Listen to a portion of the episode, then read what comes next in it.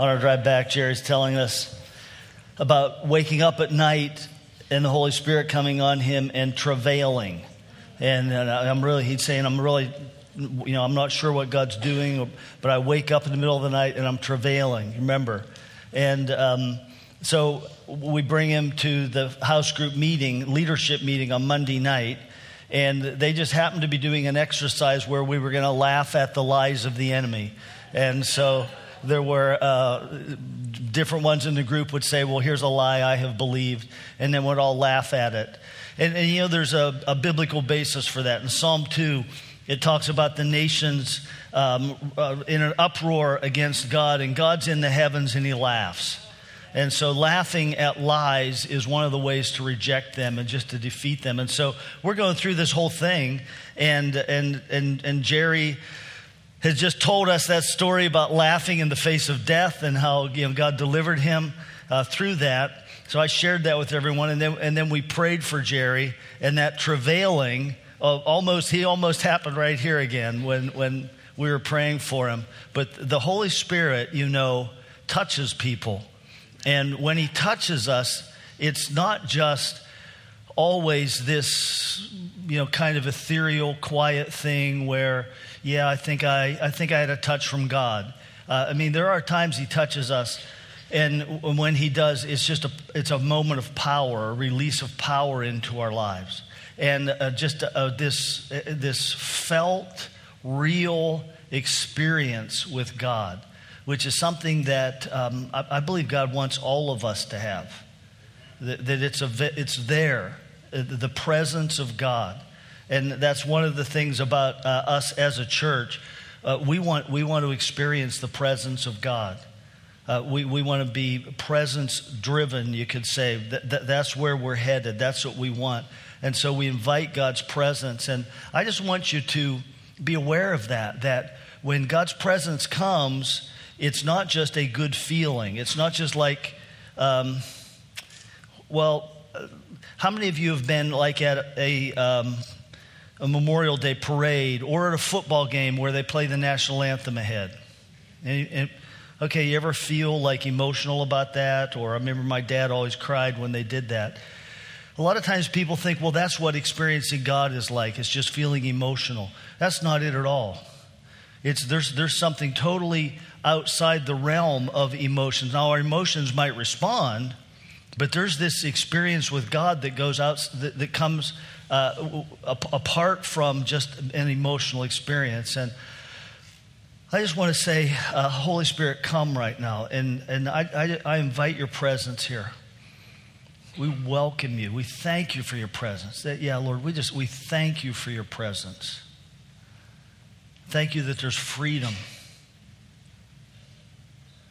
And I want to encourage you if if what I'm talking about is something that you haven't experienced, just just say right now to God, God, I, I open my heart to experience you in the fullest way.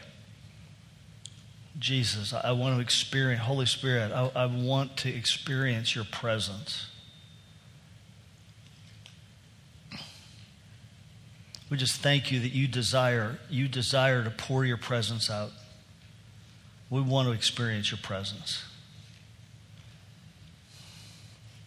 In Jesus' name. We're going to take just a few minutes. Um, um, how many of you were here last week?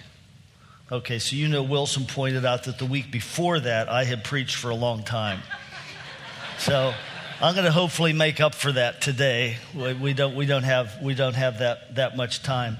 But we're in this uh, series where we're exploring uh, the question uh, as to what, what is it that keeps a person going in the Christian life through difficulties, through pain, through heartache. And uh, why is it that one person will accept Christ and, and they go on and they prosper, and another person accepts Christ, and when they uh, bump into something difficult or some internal struggle, they, they just seem to fade and, and their faith just seems to diminish. And, and why is that? What, what's, what's going on with that? Now, I, I've, as I've said in the past, and, and others up here have said, I'm not sure that there's a, a clear cut five step answer to this. I, I, don't think there is. I'm not going to give you one message that, that is uh, the full answer to this, but I do want to point you this direction today. that the answer comes from God. Uh, it, it's God. It's God who is the one who keeps us. And we need to recognize that. Jude 24 uh, is a benediction, but it, it, makes this great statement. Um, in Jude 20, chapter 1, verse 24, he says, To him, meaning God, who is able to do what? To keep you from falling and to present you before his glorious presence without fault and without and with great joy. So it's God is the one that keeps us from stumbling. Jesus said that when we come to him, that, that means we're taken up into the Father's hand. And Jesus said that he we are in his hand. And he says, No one can take them out of my hand. And then he says, if, if you come to me, you're in the Father's hand, and no one is able to take you out of the Father's hand. Now, when we begin to recognize that, and we begin to understand that it, it really is God's grace, it really is God's goodness, and that God's grace is here. God's grace is here for all of us. I, I was talking to a friend the other day, and uh, he made reference to that statement that maybe some of you have heard, maybe you've used it. Uh, there, but for the grace of God, go I. Have you ever heard that? You know, you look at somebody who didn't do so well, and you say, well, if it wasn't for God's grace, that would be me. Okay, now that true statement, and to, to make that statement with a focus on God's goodness and God's grace and God's mercy, and it wasn't me, then I understand that statement. But there's another sense in which that's almost saying that other person didn't have the grace of God. You see that? And what, what I want us to understand is God's grace is here because God's good. His grace is here for all of us. And when, when, when we recognize that and we come into relationship with Jesus, we just enter into this life of grace and of empowering and of God's presence and God's goodness. And, you know, when we walk in that, then there's not a question of stumbling or of fading out. I mean, we're going to stumble, there's no doubt about that, but, but there's always, you know, God's goodness and God's mercy and God's grace, and we just rest in that. And the, the, the message I have today that, that relates to that or that flows out of that is this that the key characteristic I believe we need to, we need to walk in is humility. To understand that it's humility. And God is opposed to whom? To the what? God's opposed to the proud, isn't he? But who's he give grace to? The humble.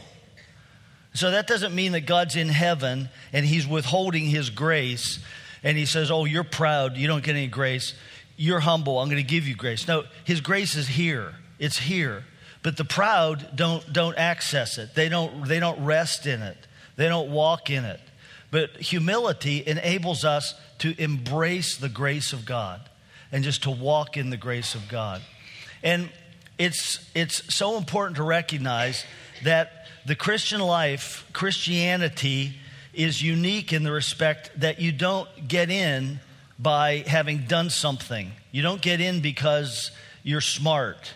You don't get in because you're wise. You know, it's not like we we are the wise ones who figured this all out. And because we're so wise, we knew enough to accept Jesus, whereas other people aren't that wise. No, you enter the Christian life in humility. The, the, the only thing that qualifies us to become believers is to recognize we're not qualified. It's out of failure that we come into Christ. Now, for some people, that's easy to recognize. For others, it might not be as easy. For myself, when I came to Jesus, it was just a no brainer. I mean, I had flunked out of college. I, I was uh, living a life that was uh, just focused on drugs and partying. And when I heard the gospel, the night that I heard the gospel, I shared this in my message a couple weeks ago. I, I just had this incredible sense of need. I, I felt need. I felt the need to get rid of the guilt I was carrying and the need to have Jesus in my life because I wasn't able to do life on my own. I was failing at life. And so I, you, we, we enter this Christian life with a recognition of humility. And then we go on in the Christian life in humility. That's why Paul in Galatians 3 said to the Galatian church, uh, Galatians 3 3, he said, Having begun in the Spirit, are you now going to be perfected by the flesh? And the, having begun in the Spirit, was the Holy Spirit who moved them. It was the Holy Spirit that they yielded to. It was the Holy Spirit that brought the work of Christ to their lives and freed them. And now that they're in the Christian life, the Galatian believers had somehow got caught up in the idea that it depended on their own works and effort and strength in order to keep going on. And so he says, you know, he says this doesn't make any sense. You started with the Holy Spirit, and I'm going to, I'm to say you started with humility, and now you think you're going to go on in pride. So we start in humility and we go on in humility. And when we can get that right, then there's there's there's this just this flow of life, flow of the Holy Spirit's life that we come into, that we're able to walk in. And, I don't mean by this false humility. Not talking about putting ourselves down or saying, well, I'm just this lousy sinner. No, if you've come to Christ, don't say that. If you've accepted Jesus, He's changed you. And the New Testament doesn't call believers sinners. Now, that doesn't mean we don't sin, we do, but we're not sinners by nature. We have the nature of Christ. We've been changed. We've become righteous. And so, humility is not saying bad things about myself.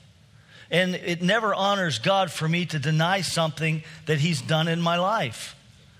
So it's false humility for me to say, oh, I'm just this lousy sinner saved by grace and and you know on and on Th- that's not real humility real humility would be to say you know uh, when i my heart to jesus he changed me.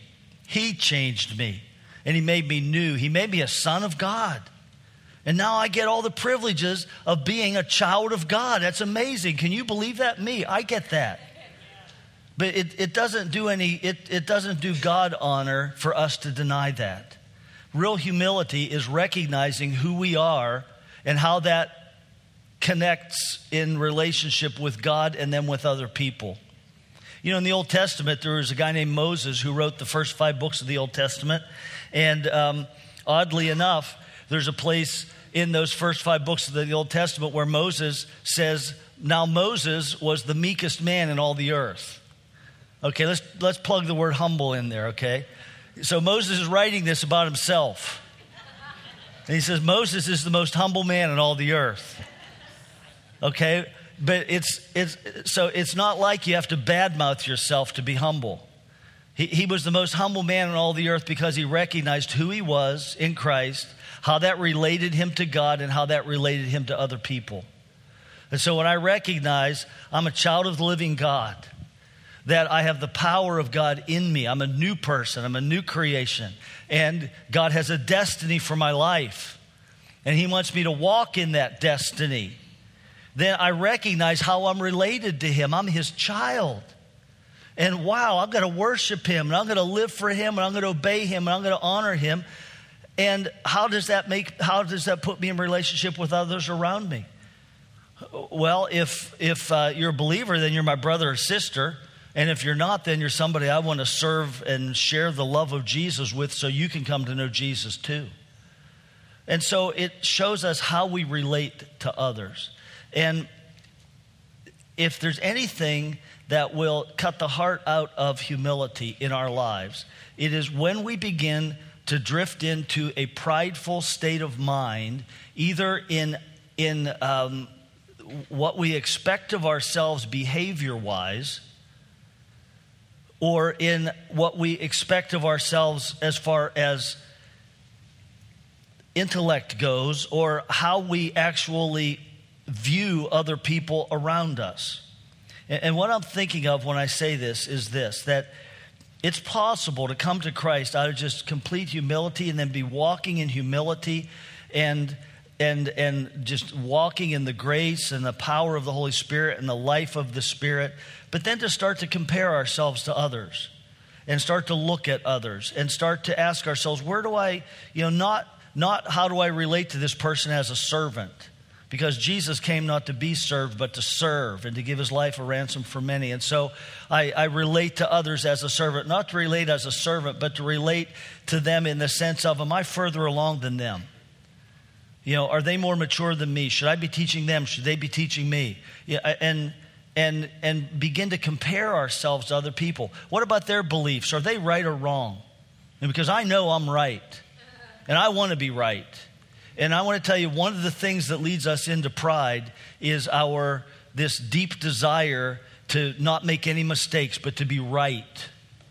And I think that's that's a cultural thing for us in this in, in this nation and has been in evangelical Christianity for the last hundred or, or two years. But the idea that I have to be right about everything. And then that of course, we want to be right. We want to have right theology, okay? Don't, don't get me wrong on this. I, I want to read the Bible. I want to understand it. I want to study. I want to think. Want to allow the Holy Spirit to illumine my mind and to show me more and more and more about who God is. But when I begin to look at other people and I begin to have a cynical attitude towards them or a critical spirit towards them because they're wrong and I'm right, then that cuts the heart out of humility. Do you follow what I'm saying? And I, I mean, I've seen this over and over again in, in, uh, over the years. I, I had a, a cousin who actually was a big part of my coming to Christ. And uh, as I shared two weeks ago, I came to know Jesus, then I fell away from that for a couple of months and fell back in my old lifestyle. And then I came out of that back, you know, back to really pursuing relationship with, with the Lord. And this cousin was a big part of me coming back because he had come to know Jesus about a year before I did. And he came uh, back to my hometown for a funeral, our grandfather's funeral. And uh, he was 21. So we bought a, he bought a 12 pack. I was, I was under 21. You had to be 21 to drink. And we went out in the woods and sat and drank this 12 pack. And, um, and um, funny thing, I, I threw a can out the window into the bushes and he made me go out and get it because we wanted to take care of the environment. So he was kind of ahead of the times there, ahead of me anyway. But I remember in that conversation, he held a beer up to me and he said, Van, the Lord doesn't mind if you have a few beers, but you can't take acid anymore and you can't smoke marijuana, you can't do these drugs anymore. You got to quit that.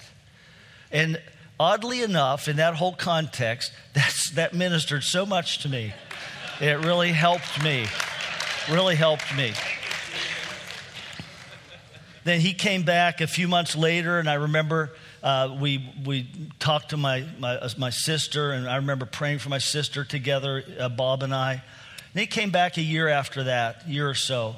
And um, he had, in, in the meantime, he had associated with a branch of the church that really focuses on being right and on all of your theology has to be exactly right. And if you disagree with us, then not only are you wrong, but man, you, you, you deserve some, some form of rebuke for being wrong.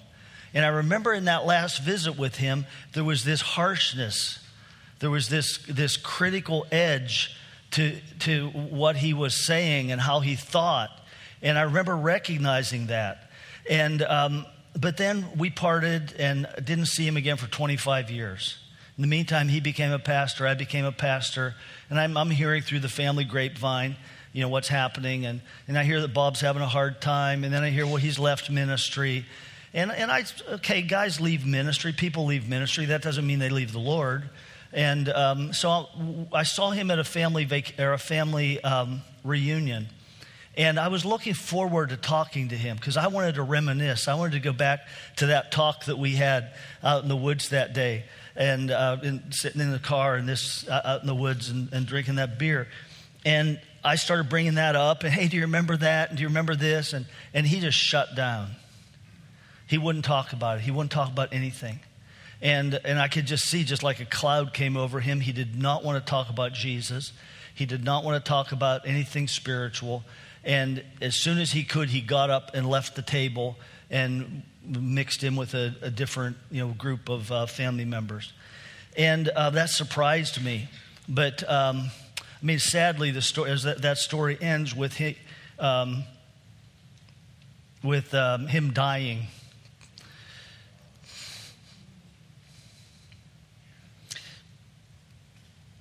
Yeah, it was a weird um, premature death accident that, um, uh, you know, talk about maybe that's theologically some other time. But um, I've, I've had to ask myself, what happened there?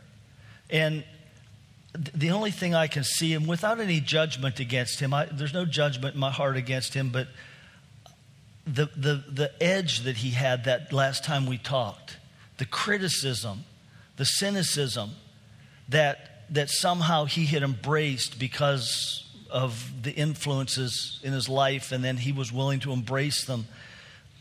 I, I think that, that that is, is really deadly. I mean, when, when we embrace cynicism, when we embrace a, a spirit of criticism, that you have to agree with me, and oh, you don't believe in the pre trib rapture? Ha! Well, I'm not going to have anything to do with you. Or if you don't agree with me on this, well, I'm right and you're wrong. When we embrace that, it, it, it, we, we're embracing like poison somehow. And the, the converse of that is to have a servant's heart towards other people, to honor other people even if we disagree. You know, even, you know, I'm not right about everything. You know, like every five years or so, I look back and I see how wrong I was five years ago. I mean, any of you old enough that you'd identify with that?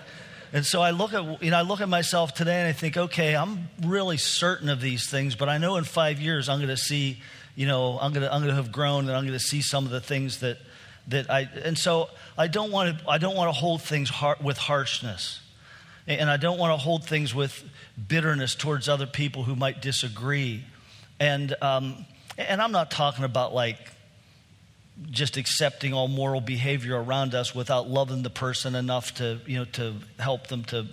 But, but I'm talking about a critical heart, a critical spirit. And when we develop that, it cuts the heart out of humility. And, and it, it, uh, it's just devastating as to our walk with the Lord. Um, yeah, I had some privilege early on in some of the people that I knew and that, um, that, that meant a lot to me in my life. I, I remember one time I, I, was leading a youth group at this guy's house. His name was Mel Stewart. It was a group of teenagers. I was in college. And Mel was this older, godly man who was just a wonderful man. And he would tell us all these stories of God's work. And he had actually uh, worked with Kathryn Kuhlman at one point. Any of you remember Kathryn Kuhlman? Okay, she was a healing evangelist um, um, years ago, and he, he, was, he told us stories about seeing dramatic physical healings where like crooked limbs straightened out right before his eyes. And, and he taught us the Bible. And, uh, and I was at his house one night, and uh, when I went out to my car, I had a flat tire. And he and another man that was part of this group, who was a doctor, Dr. Ziegler, they said, Give us your keys. We're changing your tire. And I said, What? You know, I'm like 21 years old. They're, you know, they're, they're these men that I hold in real high esteem. And they said, We're changing your tire. And I, well, why? Well, because we're going to. Well, here, let me, let me, no, step back. We're changing your tire. And really, it came down to a point of me, I, I had to honor them by letting them change my tire. But they, you know, I learned from that that you're never in a position, no matter where you may find yourself, you are never in a position that you shouldn't just have a humble servant heart towards others. And that we should enter every room not with the thought of where do I fit into the pecking order or uh, is this person ahead of me or, or you know or what we should enter every space every every room realizing that the other people in that room, God can use them to speak to me. And, and He's given them things He hasn't given me. And that's, that's how the body of Christ works. And that, that type of humility is, um, it's just so beautiful. I mean, that's how the body of Christ operates.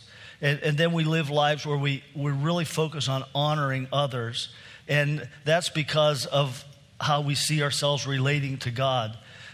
I want to honor God. You're His. I want to honor you too.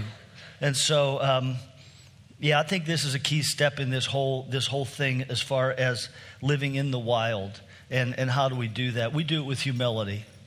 We just do it with humility, loving Jesus, resting in Him, trusting Him, letting the Holy Spirit work in us and through us, and letting the Holy Spirit work through other people uh, in, in, our lives as well.